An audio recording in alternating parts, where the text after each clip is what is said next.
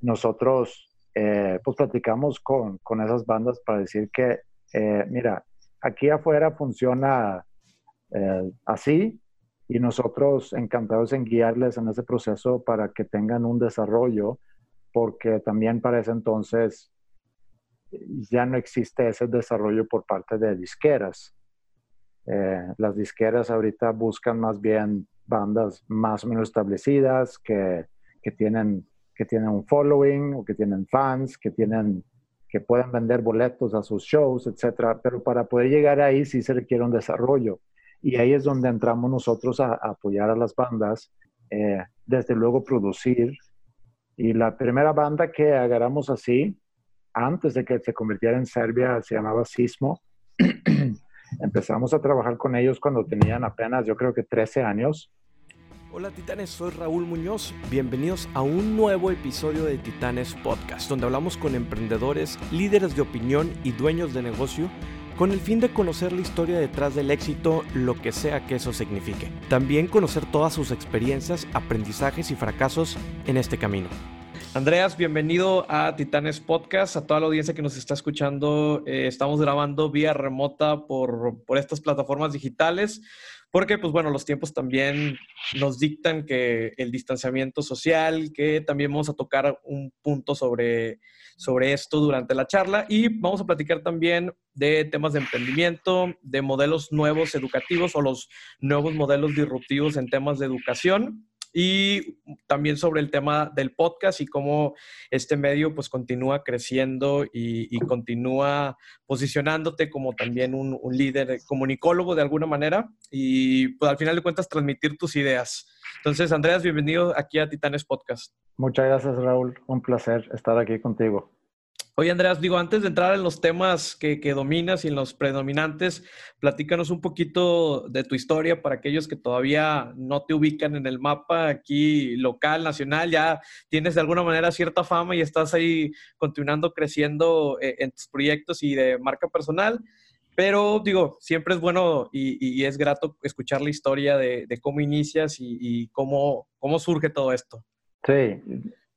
No sé dónde empezar, pero llegué a México en el 95 por primera vez a visitar, porque un año anterior había conocido a quien ahora es mi esposa, con quien tengo dos hijas.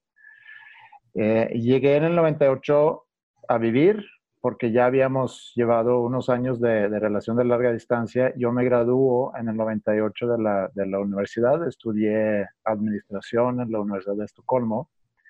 Y cuando terminé mis estudios, pues por el amor, puedo decir, quise venir a México para tratar de, bueno, aprender español, conseguir un trabajo y vivir la relación de una manera ya más normal, ¿no? No tan de larga distancia. Y bueno, aquí sigo, 22 años después.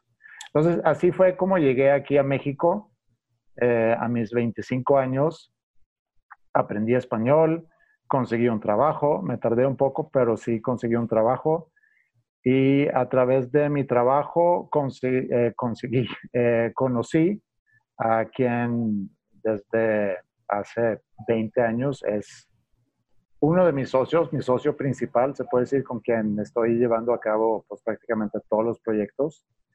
Y así se puede decir que inició este viaje aquí en México hace 20 años, un poquito más de 20 años. Ok, ahí cuéntanos un poquito, por ejemplo, llegas a México y de alguna manera pues tenías ese conocimiento de la cultura por el tema de tu pareja en ese entonces, pero llegas a México y ¿cuál es el choque cultural con el tema de un sueco? Digo, yo conozco un poco, no quisiera decir que soy experto porque la realidad es que no. Pero bueno, también mi esposa estuvo un tiempo estudiando justamente ahí en Estocolmo. Okay. Entonces estuvo un año, entonces me platicaba sin fin de temas culturales, de temas de lo que es vivir como sueco y todas las experiencias que vivió. Y también tuve la oportunidad hace creo que ya van 3 años, tuve la oportunidad de estar por allá en un viaje que realizamos. Y pues digo, sí, visité muchos de los lugares turísticos, otros lugares muy locales, porque al final de cuentas pues tuve esa experiencia local. Y de plano sí, la cultura es completamente diferente desde su forma de pensar, desde su forma de ver la vida, desde cómo forman esta unión y comunidad que tienen. Entonces, llegas aquí a México y ¿qué es lo primero que te enfrentas? Creo que de las diferencias así más grandes quizá es en temas sociales. El mexicano es muy abierto socialmente a fiestas, reuniones. No que el sueco no lo sea, pero aquí es quizá un poquito más. Es más cálido el mexicano. Creo que el latino en general, quiero pensar. A mí me recibieron muy, muy bien. O sea, yo realmente no pudiera quejarme de absolutamente nada. O sea, he tenido una recepción desde que llegué aquí muy, muy bueno, que obviamente que influye mucho a que se tiene mucho que ver que me gusta tanto vivir aquí, es la recepción que siento que he tenido por parte de la gente, que quiero pensar que tiene algo que ver conmigo también, pero sí, eso es algo que he sentido. Cosas que me han molestado, que me pueden seguir molestando, que seguramente puede llegar a molestar también a gente viviendo aquí, es un poco la informalidad, en cómo se batalla en quedar en algo. El que se está dando largas, la falta de comunicación clara, es mucho el veremos y luego hablamos y luego, o sea, como que hay un miedo de ser directo. Yo aprecio mucho el ser directo, que ahorita que tengo comunicación con Suecia, inclusive con amigos, que me puede llegar a afectar o me puede llegar a, no que me siento, pero cuando ellos son directos, ya no estoy tan acostumbrado a eso, porque ya me acostumbré a cómo es aquí. Claro, claro. Yo estuve hace poco hablando con un amigo allá y me dice, oye, ¿sabes qué? No tengo tiempo ya de hablar contigo porque tengo que trabajar. Entonces hablamos después, bye. Y como que, ay, caray, qué fuerte fue eso, ¿no? Pero entonces, eso es algo, sobre todo en lo profesional, eso se puede llegar a batallar con eso, que falta de comunicación clara. Yo soy muy, muy cuadrado en ese sentido. Digo, seguramente le he bajado varias rayitas desde que llegué aquí, pero aprecio mucho cuando me dicen las cosas como son. Y bueno, ¿qué más?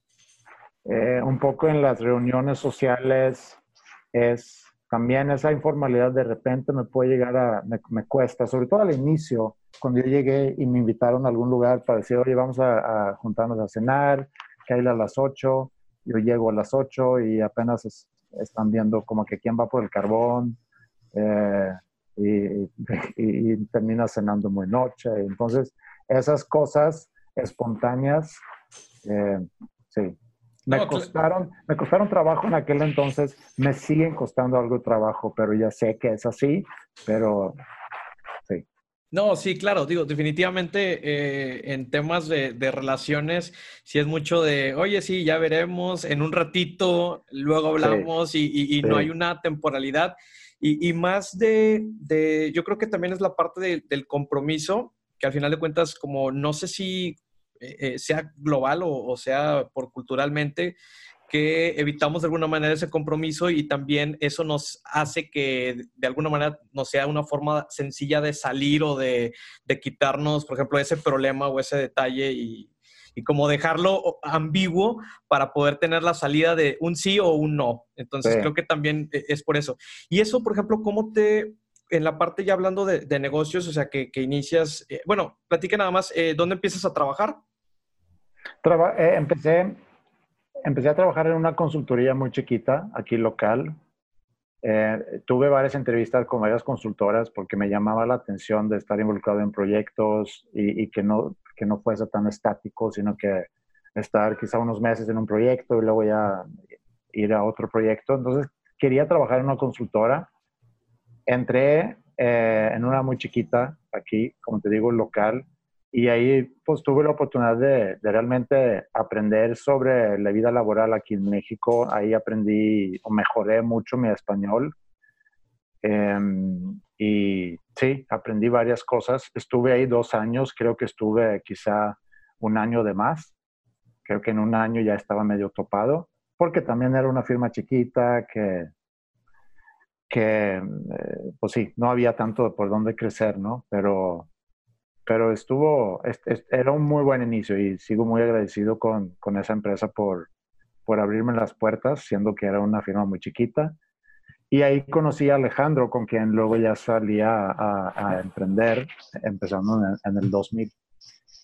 Ok, ¿y emprender ya era una opción que tú tenías visualizado o se presentó como más como una oportunidad? ¿O cómo fue este proceso de decir, oye, es que pues ya no quiero o estar en este trabajo de alguna manera formal y pues quiero dedicarme a algún proyecto que traías? ¿Ya traías algún proyecto en mente? ¿Ya era una opción para ti este camino o cómo fue ese proceso? No, pero sí tenía muy claro no muy claro, más bien, sabía lo que no quería. Sabía que no me llamaba la atención estar trabajando en una empresa, en una misma empresa. Como te digo, me llamaba la atención el poder estar involucrado en diferentes proyectos. Yo creo que eso era algo que tenía claro. Pero no tenía yo muy claro la opción, inclusive, de poder emprender por mi cuenta. Eso como que se fue formando, desarrollando. Y cuando yo conozco a Alejandro, nosotros nos empezamos a juntar, a tocar música juntos. Y entre que estar tocando y luego platicando, como que empieza a nacer esas ideas de, pues deberíamos quizá emprender, hacer una empresa. Había en aquel entonces también un boom tecnológico, que surgían muchas empresas nuevas. Entonces había como en el ambiente, había ese espíritu de emprender porque la tecnología estaba, Internet ya tenía unos años y empezaron a surgir nuevos modelos de negocios y todo eso nos llamó mucho la atención y nos hizo sentarnos a pensar en algún negocio que nosotros pudiéramos desarrollar. Y así nació PostAnfora, la primera empresa que fundamos, que se enfocó mucho al desarrollo, al capacitación y desarrollo. Empezó con la idea de que fuera una plataforma, un sitio. Yo creo que todas las empresas que empezaron con el .com, ¿no? En el 98, 99, y luego tronó ahí a finales de 99, creo que fueron modelos de negocios muy buenos, pero que estaban muy adelantados, porque todavía no existía el costumbre de consumir a través de redes, todavía no había la capacidad de Internet para que funcionara muy bien. Hoy, 20 años después, pues es de lo más normal, ¿no? Y ahorita, inclusive, con lo que estamos viviendo ahorita, pues la gente que no estaba consumiendo en línea ya está obligada a consumir en línea, bueno, obligada, pero hay muchos que ahorita están empezando a aprender cómo consumir en línea. Pero la tecnología ya está y lleva varios años funcionando. Tenemos ya el ancho de banda que nos permite hacer todo en línea, ¿no? Entonces, como estamos tú y yo ahorita. Para mí, cuando yo llegué a México, mi sueño era poder platicar con mi familia sin que me costara una lana, ¿no? De tener las llamadas. O inclusive cuando yo estaba en Suecia y quería hablar con Ingrid, pues era, manda un fax porque no era tan caro, o porque el mail apenas, y luego las llamadas, pues sí era una cuenta cada mes. Y ahorita poder hablar así como estamos haciendo ahorita, utilizando Internet de nuestros, no sé si estás en tu casa, yo estoy en mi casa, uso Internet en mi casa, te veo perfectamente bien, no hay un lag en el tiempo, sino te veo mover la boca y escucho las palabras salir. Entonces, todo eso pasó en 20 años, entonces ya eché mucho rollo sobre nuestro inicio, pero creo que el espíritu que existía a finales del siglo pasado, de que salía una tecnología, había muchas empresas nuevas que estaban iniciando, creo que nos hizo sentarnos a pensar, pues a lo mejor deberíamos hacer algo así. Iniciamos y realmente no nos hemos no nos hemos volteado para atrás para ver pues otras opciones, sino es aprender de lo que hemos hecho y buscar nuevas oportunidades. Claro, y por ejemplo, en el momento cuando inician, al menos con la parte de Sanfora que comentabas que inicia como una plataforma, ¿cómo fue evolucionando ese modelo de negocio hasta lo que hoy en día pudieras decir que es la empresa? Sí. Bueno, empieza con la idea de que sea una plataforma. Luego, a poco tiempo nos damos cuenta que eso necesita existir también como una empresa normal, como una empresa análoga, si lo quieres ver así.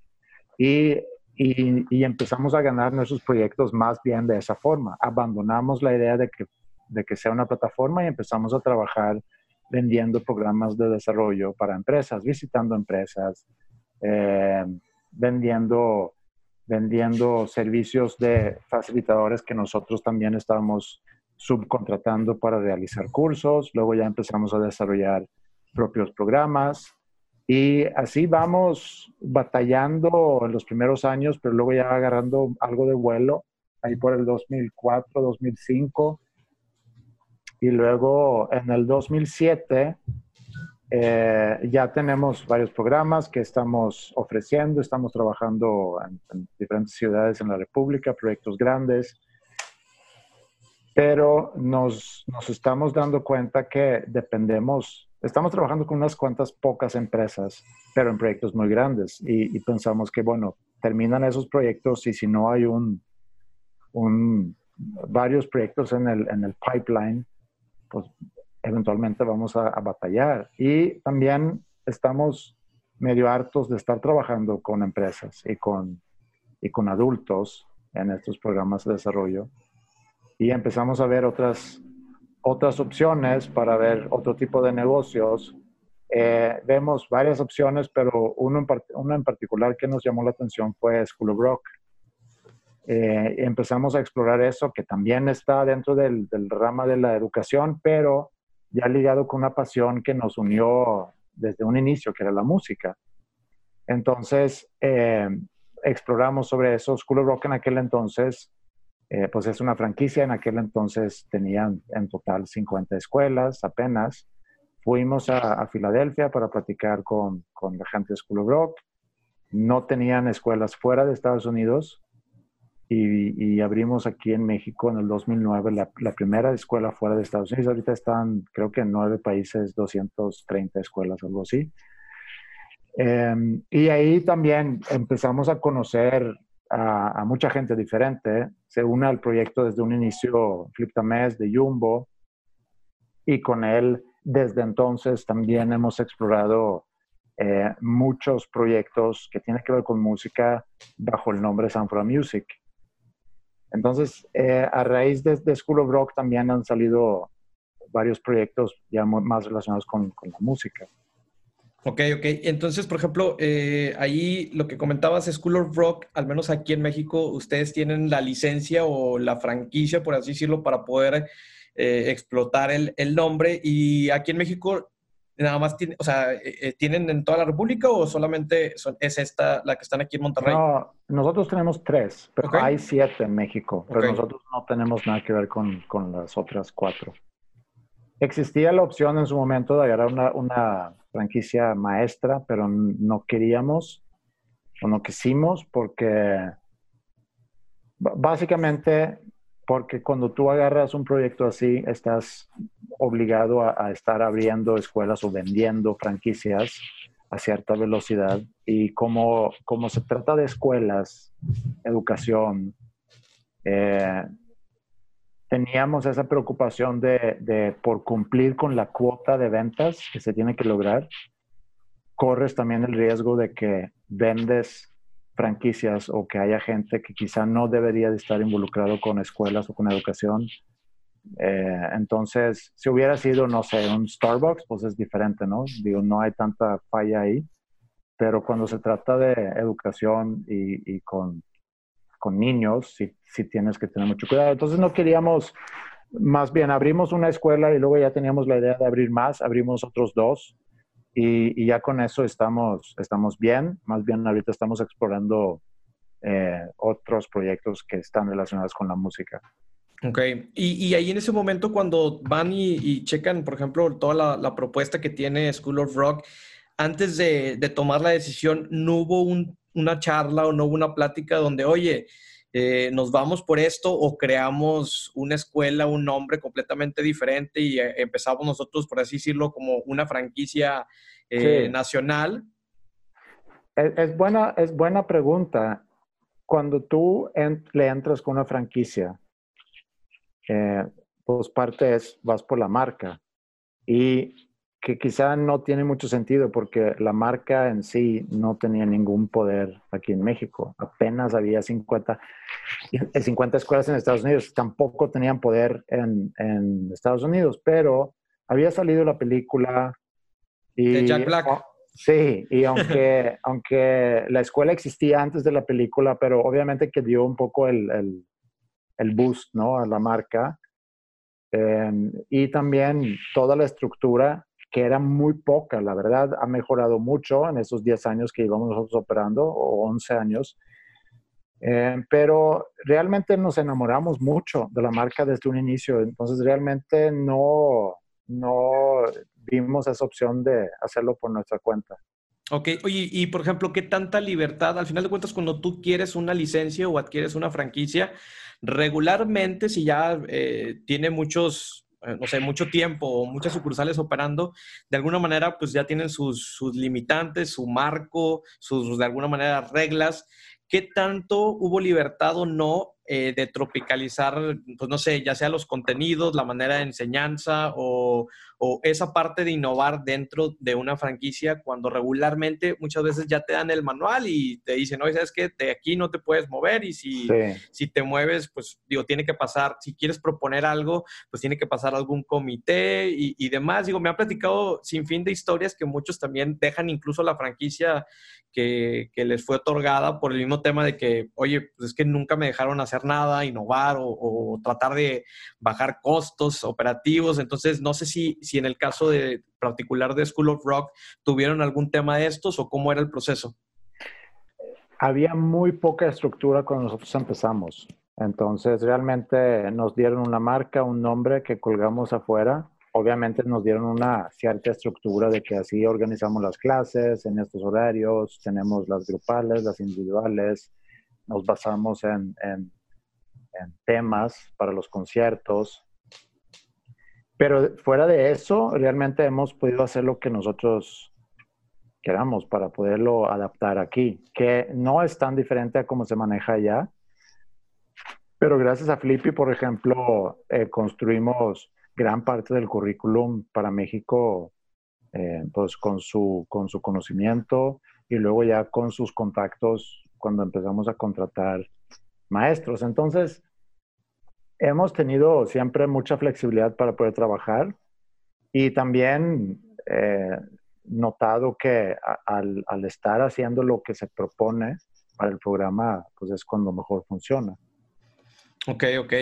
Oye, por ejemplo, de aquí de School of Rock, al final de cuentas, sé que hay, pues de alguna manera, no sé si decirlo generaciones o decir bandas, no sé cómo tengan ahí la parte de esa, pero sé que hay artistas o jóvenes que entran a los programas y que de alguna manera forman su grupo, su banda y que empiezan de alguna manera a despegar. Y hay un apoyo, entiendo, de parte de ustedes para el tema ese también por todo el respaldo y las personas que están involucradas dentro de, pero... ¿Ahí como eso fue muy natural o fue también, ya lo tenían visualizado de alguna manera que pudiera llegar a pasar?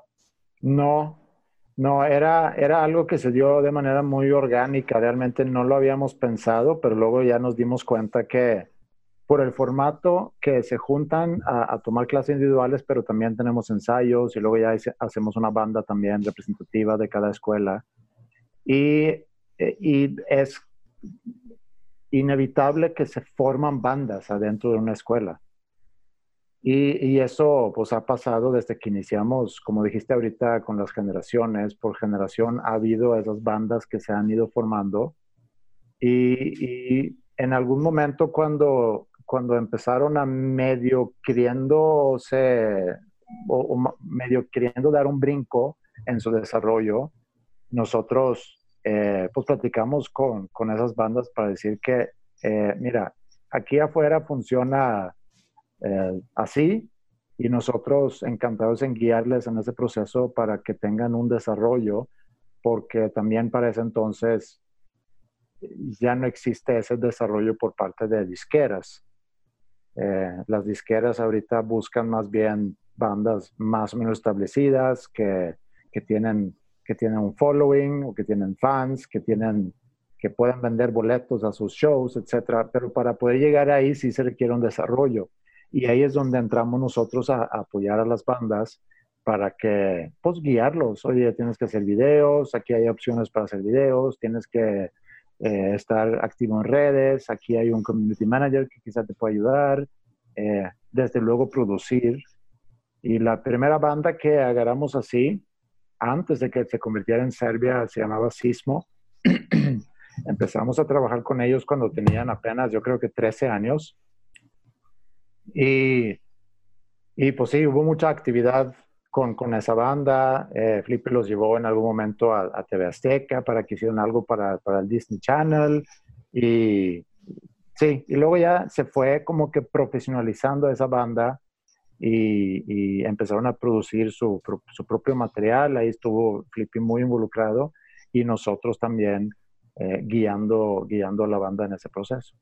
Y después de Serbia también ha habido otras bandas. Ok, y ahí en ese caso, por ejemplo, esta parte de como la gestión, desarrollo de talento y como toda la parte de marketing detrás de una banda, ¿fueron servicios que de alguna manera empezaron a ofrecer dentro de School of Rock o lo empezaron a pivotear un poquito acá con Sanfora? Sí, fue algo que vimos como una oportunidad fuera de Sanfora, digo, fuera de School of Rock, porque no es en sí las clases y los ensayos, sino es una banda que dice, oye, yo quiero empezar a trabajar, hacer un plan con ellos y ya empezar a ejecutar ese plan realmente. Y así estamos ahorita involucrados con varios proyectos. Ok. Comentabas ahorita que, y quiero retomar este punto, porque ya lo han platicado incluso también en el podcast que ahorita vamos a comentar ahí de eso, de que hoy en día las disqueras o la industria musical está buscando una banda que venda boletos o sí, que sea muy en el tema de marketing muy atractiva para el negocio, al final de cuentas. Sí. Pero bueno, ¿qué tanto impacta la parte de marketing con la parte del talento? Al final de cuentas pueden ser dos cosas o muy separadas o pueden estar muy unidas y pues prácticamente es como la banda, por así decirlo, perfecta. Entonces, ¿qué tan separado hoy en día la industria musical está en ese sentido? O sea, ¿sí están enfocándose mucho a esa parte de la venta de boletos o están buscando ese punto medio entre lo atractivo contra lo talentoso para que también no se vea como muy inflado y no estar como en una burbuja de artistas que pues digo, solo porque venden, pero realmente no tienen talento y los tienes que superproducir en el sentido de que les tienes que arreglar a lo mejor con imagen, con gente detrás en temas de composición musical, letras, sí, y toda esa parte? Hay dos cosas que saco de esa pregunta y es, uno, todo se mueve por dinero. O sea, si una disquera lo que quiere es retorno a su inversión, como cualquier negocio necesita un retorno a su inversión. Entonces, si la disquera dice, a ti, Raúl, yo te voy a dar $500,000 para que hagas tu disco, para que hagas unos videos y luego ya tú me vas a pagar, Raúl. O sea, tú vas a vender y tú me vas a regresar ese dinero y luego yo te voy a compartir también una regalía de ese máster, que a final de cuentas es la grabación en sí, que yo soy dueño de, porque yo lo pagué. En realidad lo pagaste tú, pero así funcionan las disqueras. Sí. Y entonces, ¿por qué es importante poder vender boletos? Porque hoy en día no se venden discos, o sea, no se venden tantos discos. Hay algunos artistas que sí venden discos y que generan buenos ingresos por la venta de discos o por streams, porque también los streams, aunque te pagan muy poquito, pero cuando tienes ya millones de streams, sí te está generando aunque sea algo. Pero esa fuente importante de ingresos para un artista son los shows en vivo o patrocinios o sincronizaciones, que es, hace cuenta que una marca importante quiere usar una canción tuya para un comercial y te puede caer una buena feria por eso. Pero para la consistencia es que tú puedes armar shows y vender tus shows. Y antes la disquera no se metía en ese negocio. Hoy en día sí, para compensar la falta de ingresos por la venta de discos, tienen ahorita lo que en inglés se llama full rights o un contrato de 360. Digo, es porque se meten en todo, ¿no? Se meten en tus shows, en tu venta de merch, en tus streams, en tu venta de discos físicos, etc. Entonces, si yo te voy a invertir en ti para que tú grabas un disco, pues quiero ver tus números, cómo andas en views, que pueden ser muy inflados, quizás no son reales o pueden ser muy pautados, etc. Quiero ver tus streams en las plataformas digitales, pero más que nada quiero ver qué tan capaz eres tú para generar negocio, y eso es a través de la venta de boletos. Entonces, si yo me doy cuenta que Raúl va y vende, a donde se para en la República, vende 500 boletos. Pues para mí es interesante, porque veo ahí que hay un negocio. Si no, pues quizás no me va a interesar. Que nos lleva a la otra parte, que lo que dices del talento. El talento en cualquier, sea en el deporte, sea en la música, sea en estar haciendo lo que estamos haciendo nosotros ahorita, el talento te da un adelanto, o sea, te da una ventaja sobre los que no tienen talento. Pero tienes que ir perfeccionando. Y en la música, en el arte, obviamente que el talento influye en que también alguien puede tocar guitarra. Pero lo que le mueve el corazón a una persona quizá no es que también tú tocas la guitarra, sino lo que tú logras transmitir con tu guitarra. Entonces, ese es otro tipo de talento, otro tipo de habilidad que tú quizás tengas. Digo, nadie va a decir que, o bueno, alguien a lo mejor va a decir, pero que Kurt Cobain era un gran guitarrista, un gran músico, pero sabía componer canciones que conectaba con gente. Digo, yo nunca fui muy fan de Nirvana, pero uso ese ejemplo. Como otras bandas de punk que tocan canciones de 3 acordes, que quizás no son tan complejas, pero que logran conectar con mucha gente. Entonces, el talento sí te da cierta ventaja en cualquier ámbito sobre los demás. Pero también tienes gente que se entrena y se hacen muy buenos. En la música, ahora para contestar bien tu pregunta, es muy subjetivo, es muy difícil de poder decir de que por qué esa canción funcionó y esa no, por qué ese artista funcionó y ese artista no.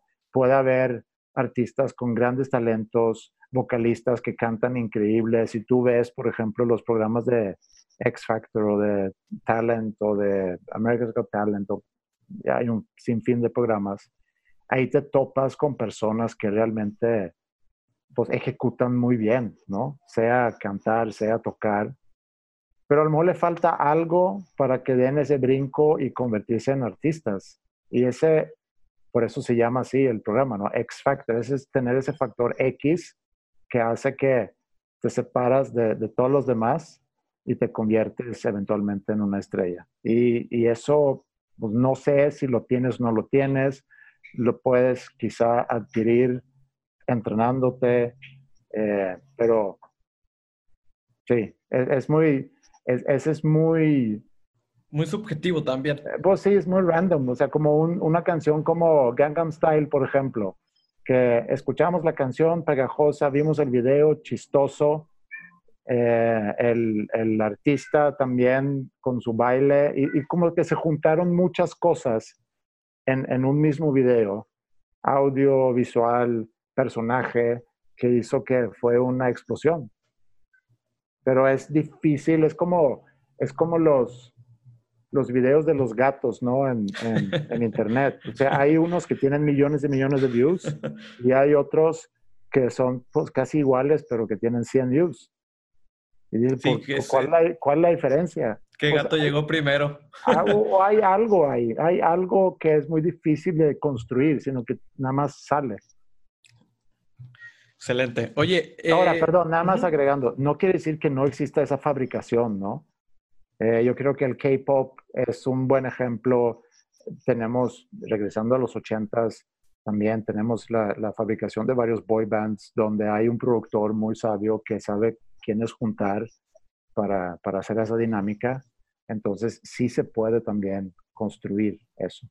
Claro, y complementando ahí la parte de estas boy bands, incluso está el caso donde pues la misma persona manejaba NSYNC, que manejaba Backstreet Boys, y de alguna manera como que esa competencia que se creó para que continuaran y se siguieran posicionando cada uno como que en su grupo y nicho de mercado, que son estrategias también que en la industria de la música se han utilizado y se siguen muchas veces utilizando de estas rivalidades entre artistas, ficticias rivalidades, porque la realidad es que los ves después tomándose una copa en una reunión y como si nada sucediera entre ellos, pero digo, son algunos juegos, trucos dentro de la industria de la música y como eso, como en otras industrias que existen también.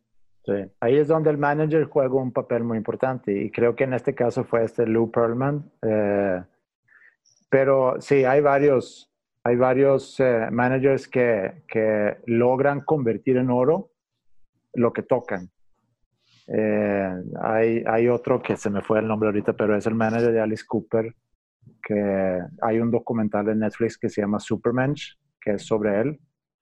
Y sí, es tener esa habilidad, de desarrollar ciertas estrategias para que tu artista cada vez crezca más. Excelente.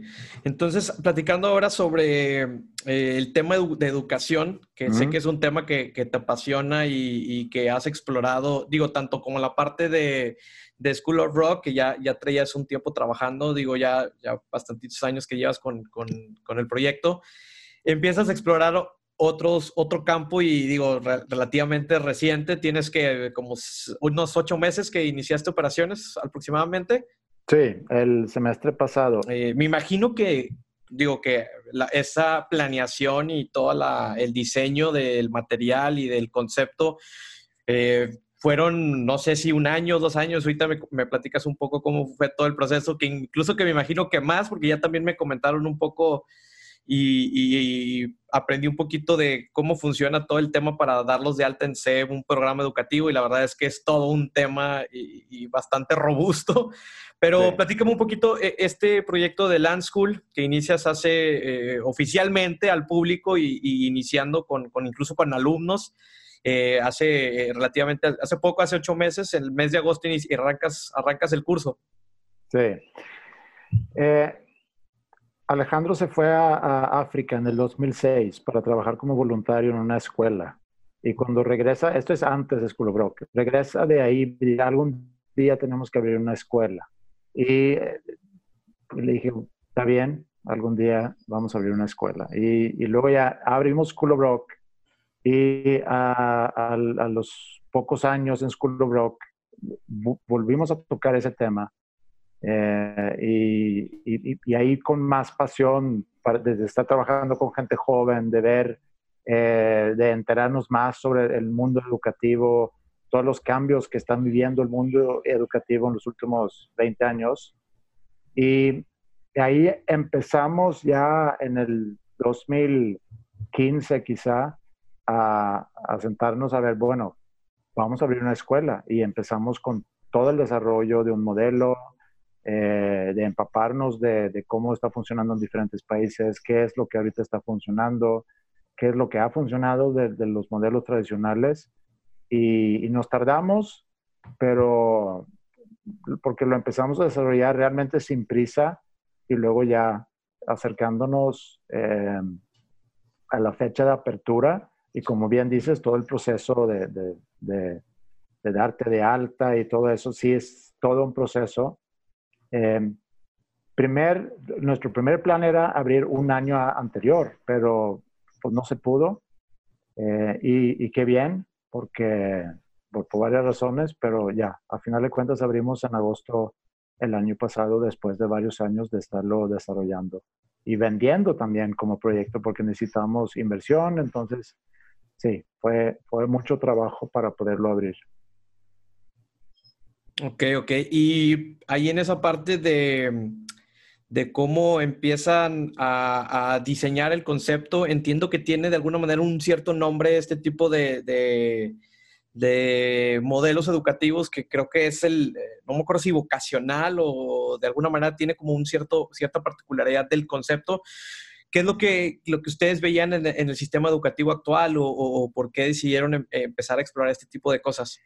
Pues eran varias cosas. Nos habíamos topado con algunos conceptos que nos había llamado la atención. Uno era la microescuela, que son escuelas ya más chiquitas que te permite personalizar la educación, que es estar poniendo el estudiante en el centro, que también student-centered o educación centrada en el estudiante, que fue un concepto que nos llamó mucho la atención. Súmale a eso un concepto ya más vocacional, donde también estás trabajando constantemente, que creo que es muy importante en prepa, que vivan ese proceso, porque están ya iniciando prepa, están a 3 años de escoger una carrera profesional. Entonces son varias cosas que unimos en nuestro modelo, que es el centrar todo en el estudiante, el buscar hacer, de poder personalizar la educación. Para eso necesitamos tener una microescuela porque no podemos tener tantos estudiantes. Salones más chiquitos que lo tradicional, un enfoque vocacional y también un enfoque donde tratamos, aparte del desarrollo académico, también tener una parte de formación y el desarrollo de ciertas habilidades a través de 6 competencias que nosotros definimos como competencias clave de Land School, pero no son 6 competencias que inventamos nosotros, sino 4 de ellas ya existen en el mundo educativo ya como un consenso que son 4 competencias que necesitamos en este siglo para ya prepararnos para lo que sigue o para preparar los estudiantes del futuro de este siglo, ¿no? Ok, en ese sentido, y qué bueno que tocas ese punto de cómo la educación de alguna manera es preparar a los estudiantes del futuro. Y en ese sentido, y siguiendo con la misma línea, ¿qué ves en los programas tradicionales que no están enfocando todos los esfuerzos a preparar bien a los alumnos para este futuro que comentas? Al final de cuentas, se ha dicho e incluso revisan los materiales, y yo que he tenido oportunidad también de dar clases a nivel profesional incluso, en carrera, me topo con materiales muy obsoletos, con ejemplos del 2000, 2010, o sea, te hablan de cuando Walmart era la empresa más grande y más reconocida del mundo y hoy en día, pues digo, creo que hay otras empresas, otros empresarios que son mucho más reconocidos que lo que en su momento eran ese tipo de empresas. ¿Qué está sucediendo con la educación tradicional? Bueno, creo que quien lo está viviendo ahorita muy fuerte es el TEC. El TEC decidió, justo cuando abrimos nosotros también ese mismo ciclo escolar, a cambiar por completo su sistema a nivel universidad con el modelo TEC 21, que es precisamente el romper con la manera tradicional y enfocarlo mucho más a un desarrollo de habilidades, pero también dando más opciones, ya que muchos que entran a una carrera profesional, casi que la mayoría, se me hace, cambian de carrera durante su primer año. Entonces, para evitar eso y para que tengan más tiempo para explorar y conocer más, pues han cambiado el sistema. Y eso implica que tiene que ser más vivencial, tiene que ser más dinámico, porque es que también entran aquí otros aspectos que es la atención en sí de los estudiantes, que hoy en día tienen acceso a tanta información y constantemente hay, sea la compu, el iPad o el teléfono que está como que queriendo tener tu atención. Pero en sí creo que es muy importante que haya un desarrollo de habilidades. Y el material en sí, en cuanto a lo académico, porque podemos poner quizá lenguaje y matemática, que matemática también entra como un lenguaje. Si lo ponemos a un lado, si ponemos también a un lado quizá no tanto las ciencias, pero porque también hay maneras de acercarte a esas materias de diferentes formas, pero es utilizar en sí las materias para ver cómo puedo yo desarrollar habilidades a través de estas materias. O sea, cómo puedo yo utilizar el contenido que me está dando, en este caso la SEP, y cómo puedo hacer una curaduría de ese material para hacer llegar un punto de aprendizaje que quiero lograr en mi clase. A veces los ejemplos van a ser buenos, los que vienen en el libro. A veces puedes quizás sustituir Walmart por Amazon o por Netflix o por una empresa que quizá tenga más que ver con cómo funciona el mundo hoy en día.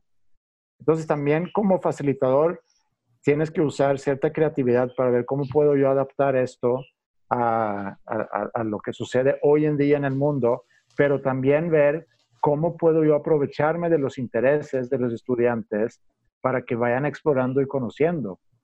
O sea,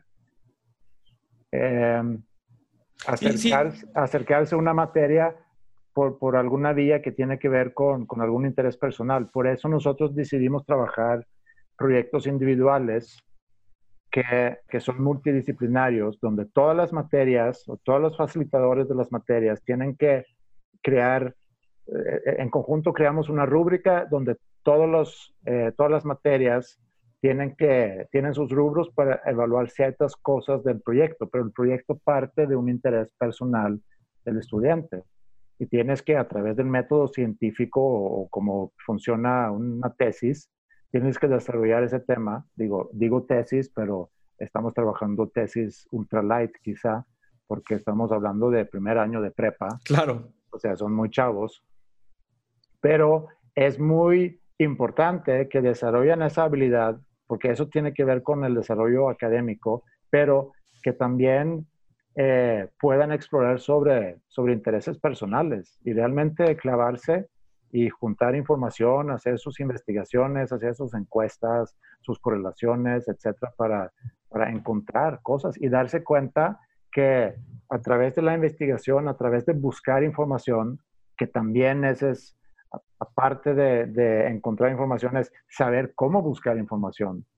Me doy cuenta que no todos son muy buenos para buscar información y no son muy buenos para dejar referencias a la información que buscaron. Entonces hay muchas oportunidades para ir formando eso, aparte de formar hábitos de estudio, etc. Pero creo que si ponemos el estudiante en el centro y que todos circula alrededor del estudiante, que todos estamos en la escuela, para apoyar a que esta persona aprende, que encuentra la motivación y que aprende a aprender, a encontrar información, a usar información, a emplear o poner en práctica algo que le interesa mucho, que tenga la oportunidad de explorar entre diferentes profesiones, entre diferentes temas, para darse cuenta de lo que le gusta y también darse cuenta de lo que no le interesa, lo que no le gusta.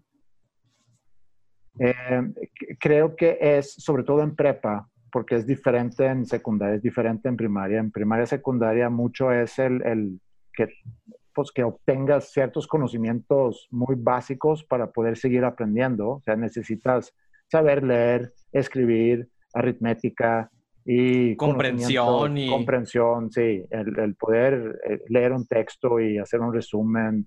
Como que cosas básicas que necesitas para poder seguir aprendiendo. Pero prepa como que queda un poco en el limbo, porque también coincide con una edad donde pasan muchas cosas en cualquier persona. Estás siéndote casi adulto, empiezas a manejar. Independizarte de alguna manera también. Sí, si quieres independizar, todavía no eres autónomo. Claro, claro.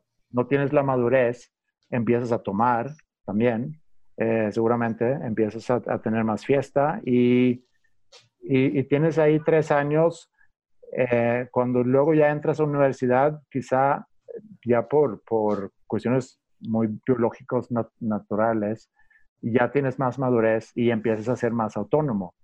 En prepa como que crees que tienes esa autonomía que todavía no tienes, entonces también es un proceso que se tiene que trabajar mucho. Ok, platicando ahora sí, y para cerrar el tema de educación, ¿cuál es el futuro en el sentido de que crees que la mayoría de las universidades o incluso surjan nuevos modelos? Porque de hecho ya hay diferentes esfuerzos en diferentes niveles educativos. Sé que por ahí está alguien que se enfoca en niños pequeños y como que hacen tareas.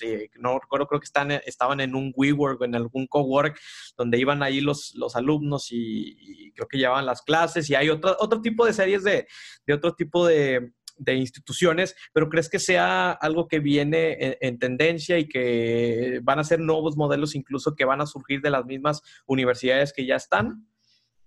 Yo creo que va a pasar mucho. Todavía en el mundo educativo. Y creo que lo que estamos viviendo en este momento también va a tener un impacto muy fuerte. Porque lo que nosotros habíamos dicho desde un inicio, siendo nosotros, a final de cuentas, una prepa en línea, combinado con asesoría presencial. Es que la parte presencial es muy importante por la parte de socializar tus ideas, de estar juntos, que es una queja ahorita, ¿no? Que extrañan mucho estar juntos en un mismo lugar físico. Pero el aprendizaje en línea tiene muchas oportunidades, pero el que podemos estar, por ejemplo, hoy tuve 2 o 3 llamadas con estudiantes donde nos conectamos como estamos tú y yo ahorita, donde podemos resolver dudas, donde podemos nada más checar cómo estás, cómo te sientes, qué piensas de la situación, cómo has visto las clases, como que tomar un poco la temperatura de cómo estás emocionalmente, que influye mucho en esa motivación para estar trabajando y entregando. Creo que el que nada más te conectas a un Coursera, por ejemplo, que también es maravilloso como funciona Coursera, pero requiere madurez y requiere autonomía. Requiere que puedas tú trabajar y poner metas y demás, y todavía no estás ahí cuando eres un adolescente a tus 15, 16, hasta 18 años. Quizá falta todavía que cumplas varios años más para que puedas empezar a trabajar así. Creo que también a nivel universidad van a cambiar cosas en el futuro. Hay muchos trabajos que ya están desapareciendo, pero no por las razones que quizá pensamos, sino porque hay negocios que van a surgir nuevos, ¿no? Después de toda esta crisis, pero hay negocios que están batallando mucho ahorita. Pero pensando en cómo van cambiando las cosas con la tecnología, la automatización de muchos procesos, donde quizá ya no tenemos la necesidad para tener seres humanos haciendo ciertas cosas, también implica retos para la educación, de bueno, ¿cómo preparo entonces a los chavos para el futuro?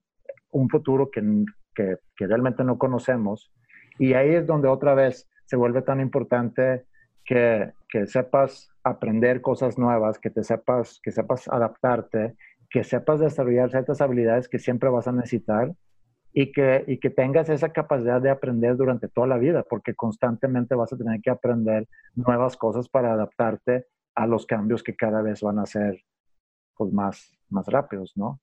Claro, y esto mismo que comentas, digo, ahorita lo estás platicando de la parte de educación, porque pues estás formando en temas del negocio de la prepa. Pero pues también en clases en línea, en temas de School of Rock, he estado viendo que también estás compartiendo estas sesiones virtuales y pues son diferentes modelos que se están adaptando y bien, creo que hoy en los tiempos que estamos es buena opción para probarlos porque pues, de alguna manera todavía los tienes como que controlados y la gente sabe que no va a ser perfecto porque pues muchas empresas definitivamente no lo tenían preparado, no lo tenían ese modelo de negocio muy desarrollado. Entonces, de alguna manera también hay esa sensibilidad de que, oye, pues esto no es perfecto, pero es la manera que podemos ahorita hacer una contingencia y que de alguna manera eso te va a servir para aprender y ahora sí llevarlo a cabo, mejoras y...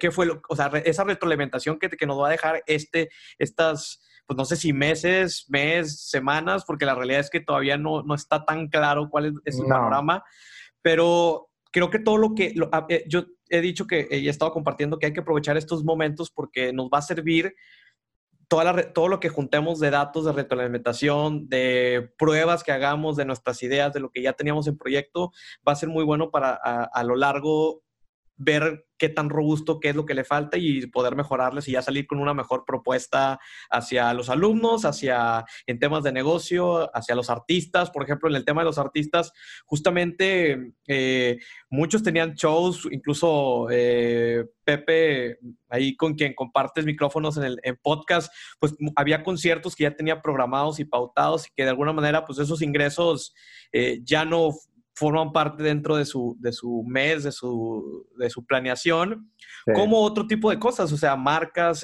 otro tipo de apariciones que también por ahí ganan. Entonces, creo que también creo que algunos artistas están explorando como estos streamings y en vivos como para poder seguir manteniendo al menos esa audiencia y si ya tenían a lo mejor programado un concierto, pues lanzar ese mismo día el concierto que ya tenían programado y pues abrirlo un poquito más al público e incluso de alguna manera eso también te genera algún cierto tráfico adicional que ni siquiera habías llegado a ese tipo de audiencia porque pues empiezan a compartir amigos y entonces no sabía que te gustaba ese artista, entonces empiezas a descubrir y se empieza a descubrir yo creo que todavía más el artista. Sí. Pero lo que dijiste hace rato, que este momento nos da una oportunidad o nos obliga a probar nuevas cosas y tenemos una oportunidad de aprender. Realmente es muy emocionante de estar haciendo lo que estamos nosotros haciendo ahorita. Estamos, obviamente, perdiendo, en el caso de School of Rock, estamos perdiendo algunos, pero también tenemos la oportunidad de ganar otros. No sé cómo va a estar en abril. En marzo, el corte ahorita fue pues casi a mediados de marzo, un poquito antes. Hasta ahorita ha funcionado bien, pero también es algo que se tiene que ir trabajando. Tenemos reuniones semanales para ver con todos los maestros qué vieron en la semana, qué es lo que está funcionando, qué es lo que deberíamos cambiar. Así como yo me conecto también con los estudiantes en la prepa para ver cómo sienten lo que estamos haciendo, qué recomendaciones tienen, qué les funciona, qué no, porque lo importante es que sigan aprendiendo. Y también, digo, que sigan aprendiendo los dos, ¿no? Tanto en Land School como en School of Rock, y también que no se agobien porque tienen que estar viendo cosas en la pantalla. Pero para los muy chiquitos en School of Rock creo que se diviertan porque están ya muy acostumbrados, nacieron viendo cosas en la pantalla. Para ellos no hay tanta diferencia. Qué interesante eso que comentas, ¿eh? Porque yo creo que sí, efectivamente los que es tema generacional, yo creo que a los que les pega de alguna manera el tema de la nostalgia de socialité y todo, es como esa generación a lo mejor un poquito millennial y un poquito más adulta, a diferencia de los más pequeños que de alguna manera ya están acostumbrados a convivir con 2 o 3 pantallas, llámese televisión, computadora, iPad, celular. Sí. Sí. Y para nosotros, entonces, ha sido muy emocionante, obviamente preocupante, porque son negocios, a final de cuentas, y viene esto, y no sabes. Hablando sobre todo de School of Rock, la prepa sigue, hay otras implicaciones en cuanto a la promoción, en cuanto a poder ir a captar estudiantes nuevos para el próximo año escolar, etcétera. Hay muchas cosas que se detienen, pero a mí me emociona mucho el poder trabajar así.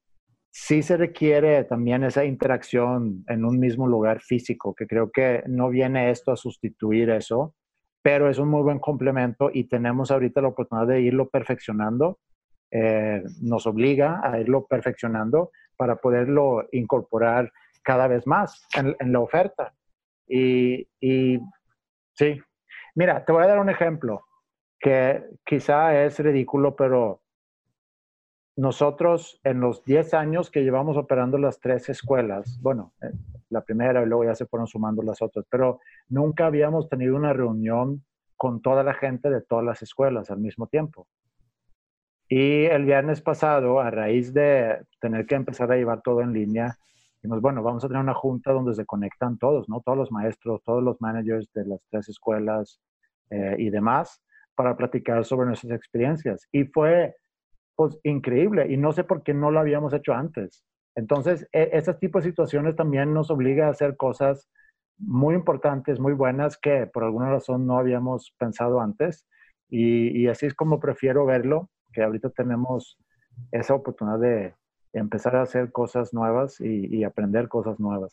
Claro, creo que te abre esas posibilidades y, como tú bien dices, explorar otro tipo de cosas que en un día, cuando una vez que termine todo esto, vas a poder integrar, porque sí forman parte de, a lo mejor, de una buena retroalimentación y de todo un proceso que se complementa todo lo que venías haciendo. Y creo que es parte de eso. Yo creo que también estoy muy emocionado de estos tiempos, aunque sí van a ser un poquito difíciles para ciertos sectores, pero me emociona mucho cómo dejamos el mundo antes de esta contingencia y a qué mundo vamos a regresar.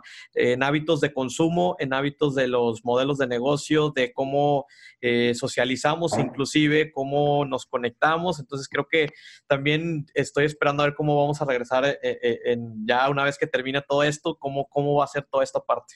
Sí. Te quería preguntar, ya nada más, ¿tienes todavía unos 10 minutos más? Sí, o... sí. Ah, ok. Sí. Okay. Pues siguiendo ahora sí con el tema del podcast, bueno, tenías el podcast de Hábitat y posteriormente tienes el podcast de Dos Nombres Comunes. ¿Cómo te empiezas a meter en el tema del podcast y luego cómo se llega a involucrar Pepe al proyecto? Empecé en el 2013 porque en el 2012... hubo como un pequeño boom de podcast en Suecia y empecé yo a consumir contenido en Suecia, que sigo consumiendo los mismos programas semanalmente y se han ido sumando algunos en este tiempo. Y me llamó mucho la atención, me gustó mucho el formato y pensé que pues no parece tan difícil, es algo que yo quisiera hacer, lo que yo puedo hacer. Investigué muy poquito sobre qué se requiere. Hablé con un amigo para que me ayudara con lo técnico de subirlo y que se fuera a iTunes y demás. Y empecé a hacer entrevistas. Quería hacer entrevistas con gente creativa para ver cómo logran convertir una pasión en una profesión, que también tiene que ver con ese interés que yo tengo por la educación y el que vayas encontrando tu talento y lo que te interesa, ¿no? Entonces...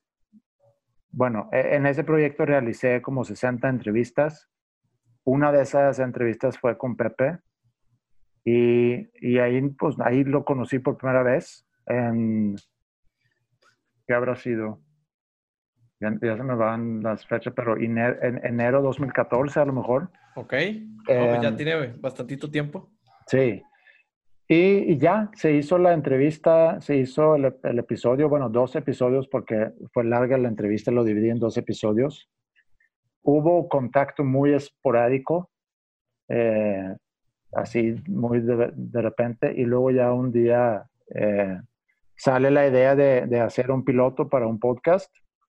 Hacemos el piloto, funciona, a mí me gustó mucho cómo salió. Y a Pepe también, entonces ahí decidimos empezar con el proyecto de Dos Nombres Comunes. Ok, y cuando iniciaron, por ejemplo, este piloto pues, digo, no sé si fue como, oye, vamos a grabar lo que sea y lo que salga, o de alguna manera sí tenían como alguna pauta de qué es lo que querían en cuanto al formato y cómo sí fue, o fue agarrando forma conforme fueron después sumando más episodios. Tengo yo mis referencias, ¿no? De podcast que yo he escuchado en los últimos 8 años. Y hay un par que escucho, que es el mismo formato, son 2 güeyes a final de cuentas hablando.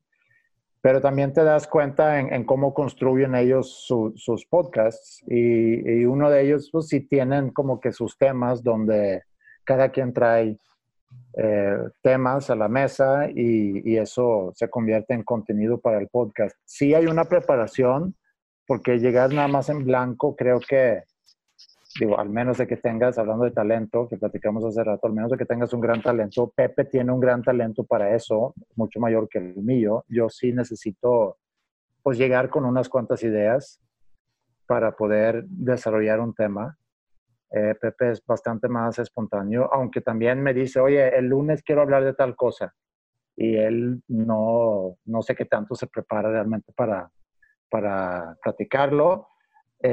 Y yo sí me busco algo relacionado para poder seguirle, ¿no?, la plática.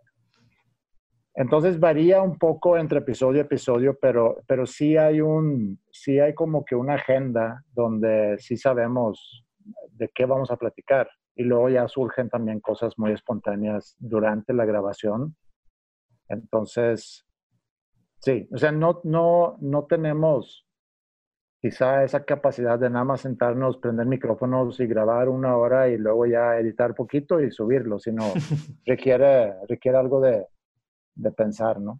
Claro, y por ejemplo, en ese sentido que pues requiere esa preparación y demás, rebotan temas una vez antes del episodio que van a grabar y ya después definen esos temas y como quiera lo que vaya saliendo a manera de durante la charla, pues ya se agrega y forma parte del complemento de qué tanto porcentaje de improvisación dirías que existe en el podcast de Dos Nombres Comunes. O sea, ¿qué tanta improvisación y qué tanta es preparación? Sí, sí hay mucha improvisación. Pepe es mucha improvisación. Él es o sea, es muy, muy bueno para el bote pronto. O sea, yo le tiro algo y él regresa con algo que le da mucha plática, ¿no?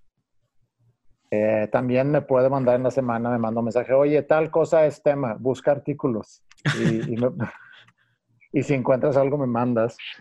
Entonces sí hay un constante en la semana, sí hay muchos mensajes, hay mucha comunicación rebotando temas o cosas tampoco necesariamente relacionadas con el podcast, pero sí hay cierta comunicación en la semana para ver qué temas. Puede haber también de que, oye, no tengo nada, ¿qué hacemos?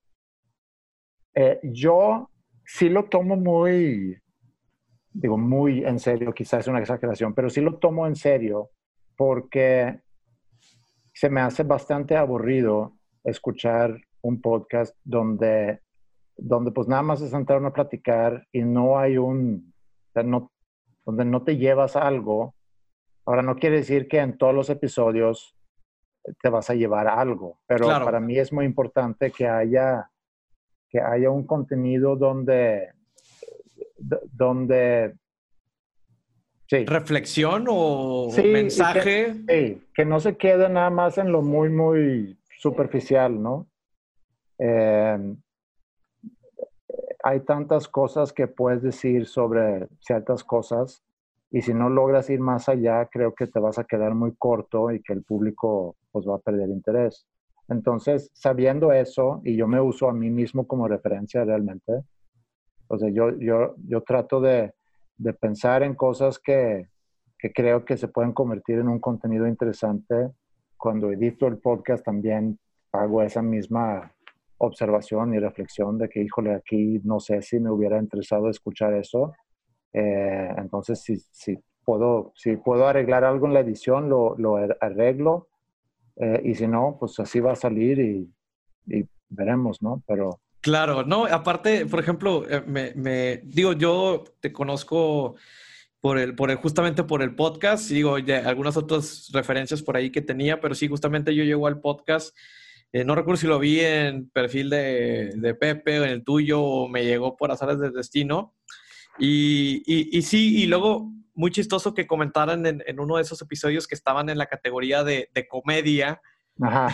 y pues justamente era esa parte, ¿no? De que pues a lo mejor de alguna manera esa parte de improvisación y que Pepe trae a la mesa, pues genera esa controversia que pues de alguna manera se puede generar también como en temas de comedia, que la comedia no necesariamente es algo de risa o algo que te vayas a hacer, o sea, gracia. Al final de cuentas es también como todo ese proceso del storytelling y cómo se puede una anécdota convertir en algo que era totalmente irrelevante, convertirlo en algo totalmente relevante. Entonces creo que también es parte de la comedia.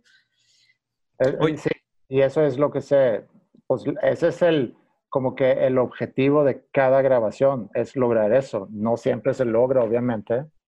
El episodio que sale mañana, para mi gusto, es de los mejores que hemos grabado. Pero eso lo sientes quizá uno en cada... En cada episodio.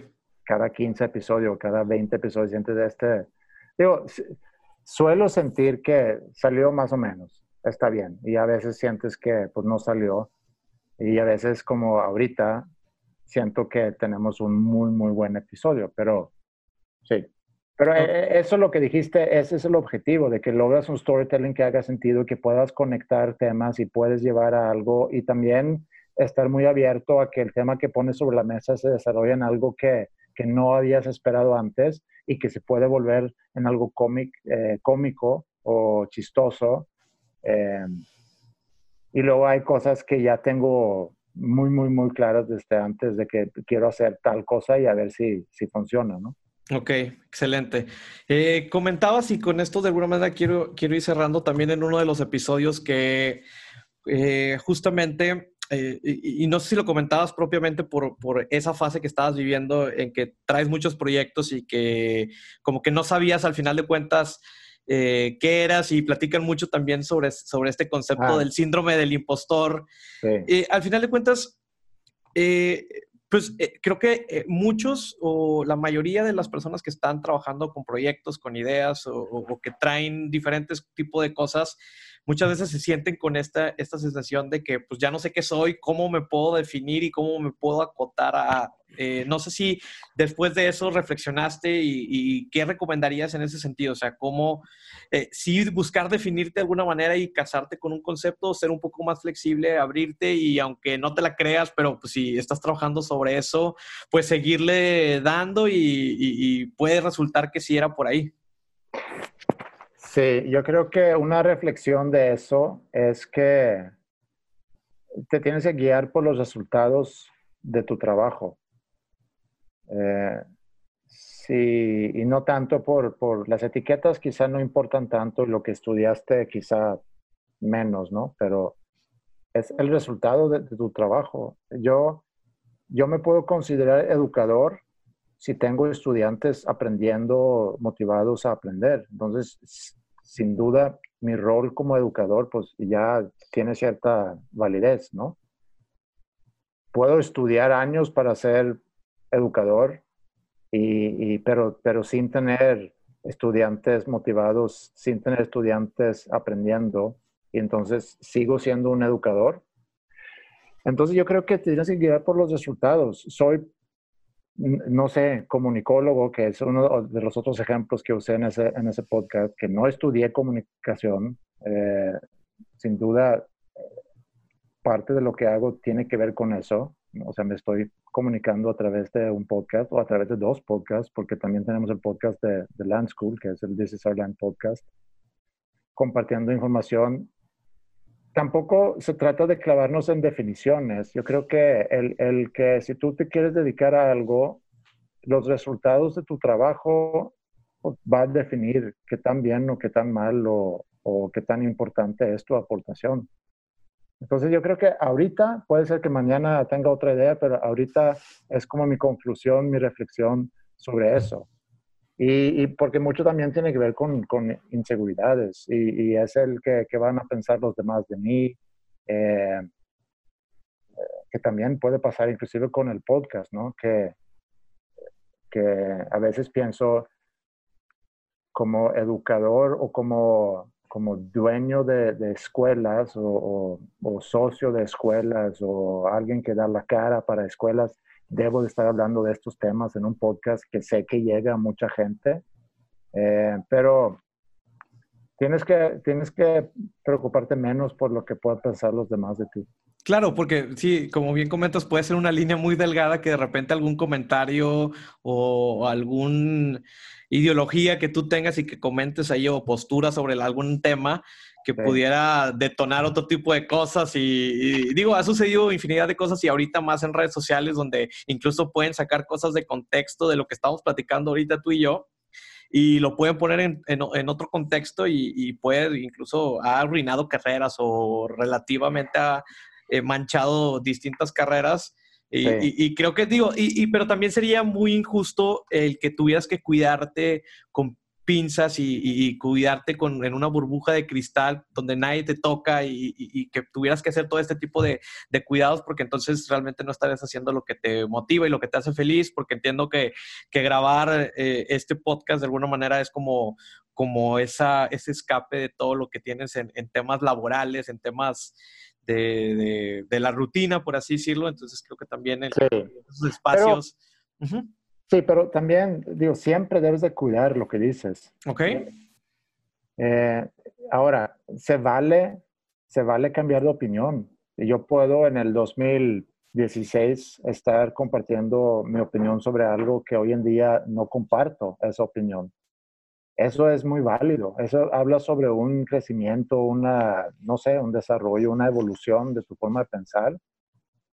Eso siempre va a pasar, pero si tienes que poder justificar el por qué pensaste así en aquel entonces.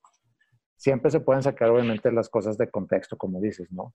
Okay. Pero al menos de que estás agarrando monte, siempre debes de pensar en lo que estás diciendo y compartiendo. Y si estás consciente también que tienes un público relativamente grande, quizá lo debes de pensar más.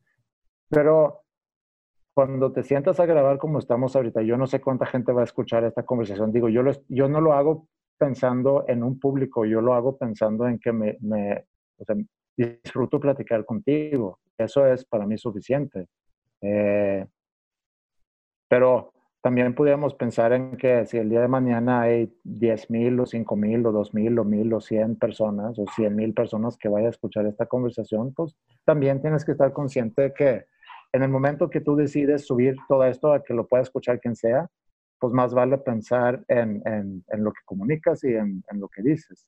Claro, claro. Sí, no, también hay que también mantener una cierta línea y ser transparentes al final de cuentas. O sea, también creo que habla mucho del valor de la persona y cómo eres, no nada más con tus amistades y tus círculos, sino también cómo eres en redes sociales o en toda esta huella digital que estás creando. Sí. Ok, excelente. Oye, pues ya nada más para ir cerrando este tema, yo no creo en los fracasos porque creo que realmente el único fracaso es que no haberlo intentado, pero quisiera que me comentaras pues aquellos errores que en el camino has enfrentado, alguna anécdota que recuerdes y qué aprendiste de ella. Pues son muchos. El fracaso suena también muy... muy fuerte, pero de que he tenido muchos errores en mi camino con los negocios, el no retirarte de algún proyecto cuando realmente deberías haberte retirado, el no haber partido caminos con alguien que quizás deberías de haber partido camino antes, pero en general, digo, he aprendido muchas cosas en este camino y mucho gracias a que hemos apostado a cosas que simplemente perdimos mucho tiempo y también dinero, seguramente, en estarle intentando con algo, pero generó algún aprendizaje que nos llevó a otra cosa. Yo creo que, sí, lo difícil cuando estás emprendiendo y cuando estás involucrado en proyectos, lo difícil es soltar las cosas y saber cuándo soltarlas, porque también te enamoras no solamente en el proyecto, sino también de la gente que está involucrada en el proyecto y es difícil a veces ser muy frío y nada más pensar en los números y en el dinero, sino puedes estar trabajando, dedicándole mucho tiempo a un negocio que quizá para ti no está generando ingresos suficientes, pero que está generando trabajo y no sé, cosas buenas para las personas que están utilizando el servicio, que están involucrados como clientes en ese proceso. Es difícil eso, pero pues sí. Entonces, así como que grandes fracasos, no sé cuáles pudieran ser, pero han sido muchos errores, muchas equivocaciones, mucho dinero que nunca vi, que pensé que iba a haber y que le dediqué mucho tiempo a, pero no es algo que lamento, sino estoy muy contento y agradecido con lo que tengo ahorita. Ok, si me pudieras decir cuáles son aquellas estrategias que has implementado y que de alguna manera te hayan traído el éxito, cualquiera que sea el significado que tú le des a la palabra de éxito, ¿cuáles dirías que son aquellas estrategias de negocio que tú has implementado y que ves que te han funcionado y que has replicado de alguna manera en los demás proyectos y emprendimientos? La perseverancia. Ok. O sea, eso es, porque sí podemos hablar de estrategias de planeación y de Pero a final de cuentas es la perseverancia de toparte con pared, de no rendirte, de seguir, de no tener financiamiento, de aún así seguir, creer en tus ideas y cuando sientes que estás fracasando o salirte de ahí o aprender y seguir adelante. Yo creo que no hay una estrategia que te pueda decir que esa estrategia de marketing o esa estrategia de planeación o... Es el poner las personas siempre primero, sean tus clientes, sean tus... Pero sobre todo la gente que está trabajando contigo. Siempre buscar cuáles son sus necesidades, sea de relación, sea de económicas... Digo, en cuanto puedas, ¿no? No es tampoco que alguien viene y dice, oye, necesito comprarme un carro nuevo, dame el dinero. No es así, pero a lo mejor podemos buscar un plan de ayudar con un financiamiento para que poco a poco puedas obtener eso. Entonces, las personas para mí siempre son las más importantes y estoy muy dispuesto a sacrificar cosas económicas para poder cultivar las relaciones con las personas con las que estoy trabajando. Excelente. Andreas, si en tu rol y en tu posición, ya sea de educador, en tu rol profesional o personal, ¿cómo crees que estás aportando o cómo crees que puedas salvar al mundo? Creo que es algo iluso pensar que puedes salvar el mundo. Creo que... puedes dedicar mucho tiempo y perder mucho tiempo a tratar de salvar el mundo. Creo que no funciona así. Pero lo que puedes hacer es tener un impacto para quizá una pequeña comunidad, para unas cuantas personas. Así prefiero yo ver, por ejemplo, el proyecto ahorita, o la escuela, ¿no? Land School, que ahorita son 16 chavos. Y mi enfoque y mi reto con ellos es... Y no lo voy a lograr o no lo vamos, porque no soy yo solo. Y no lo vamos a lograr con todos, pero si de ahí podemos lograr que algunos que quizá habían batallado en la escuela toda su vida y ahorita encuentran una motivación que empiezan a aprender y que a raíz de eso pueden entrar y encontrar primero una carrera que les interesa y luego entrar a esa carrera y llevarlo a cabo. Eso para mí, ese es mi salvar el mundo. Yo prefiero verlo así. Okay. Y no estoy ahorita en un proyecto salvando Amazonas o limpiando el aire, sino creo que si hay suficiente gente alrededor del mundo que encuentran esos proyectos locales donde pueden hacer una diferencia, ahí sí tenemos todos juntos una oportunidad de salvar el mundo, pero uno solo no lo puede hacer. Excelente. Es muy cliché decir claro. Eso, pero a lo que voy es que no creo en el concepto de salvar el mundo. No, claro, digo, las preguntas también son muy subjetivas y muy abiertas. La verdad es que sí. No hay respuesta correcta para esto, pero sí es un punto interesante el que comentas y yo también desde mi rol, desde lo que hago tanto personal como profesionalmente, creo más en eso, en que si somos...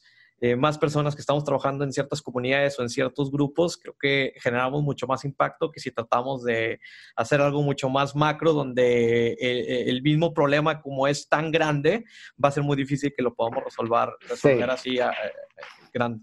Es que hay otro aspecto ahí también, en el concepto de salvar al mundo, porque es algo obvio que tienes que pensar globalmente y actuar localmente. Pero hay otro aspecto y es que tienes que estar muy dispuesto a fallarle con varios y contentarte.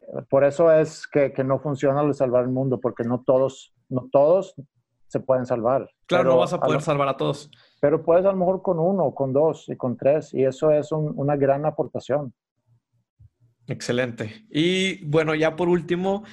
Si pudieras, o sea, ya una vez que no estés en este plano físico, pero si pudieras dejar un mensaje o alguna frase con la que quisieras que te recordaran una vez que ya Andreas no esté con nosotros, ¿qué frase o qué palabra sería? Era un buen tipo. Excelente. Excelente. Oye, Andreas, pues muchas gracias por tu tiempo y por aceptar acordar esta charla. La verdad es que me la pasé increíble. Espero que tú también la hayas sentido igual. Gracias a todos los que nos acompañaron. No sé si algún comentario final, adicional, que quieras dejarle a todos los que nos escucharon hasta ahora. No, nada más agradecerte, Raúl, por la invitación. Qué padre que pudimos coincidir. Creo que era más fácil inclusive hacerlo así. Entonces quizá nos ayudó la situación actual para poder llevarlo a cabo. Porque sí, he tenido más, un poquito más de tiempo disponible. Pero sí, te agradezco la plática, también lo disfruté mucho, y espero seguir en contacto.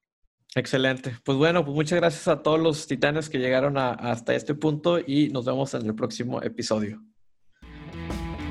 Hemos llegado al final del episodio. Muchísimas gracias por llegar hasta este punto. Comparte este episodio, dale suscribir si estás en Apple Podcast y dale seguir si estás en Spotify. También recuerda que puedes compartir directamente en Instagram etiquetándonos @titanespodcast. Muchísimas gracias y hasta la próxima.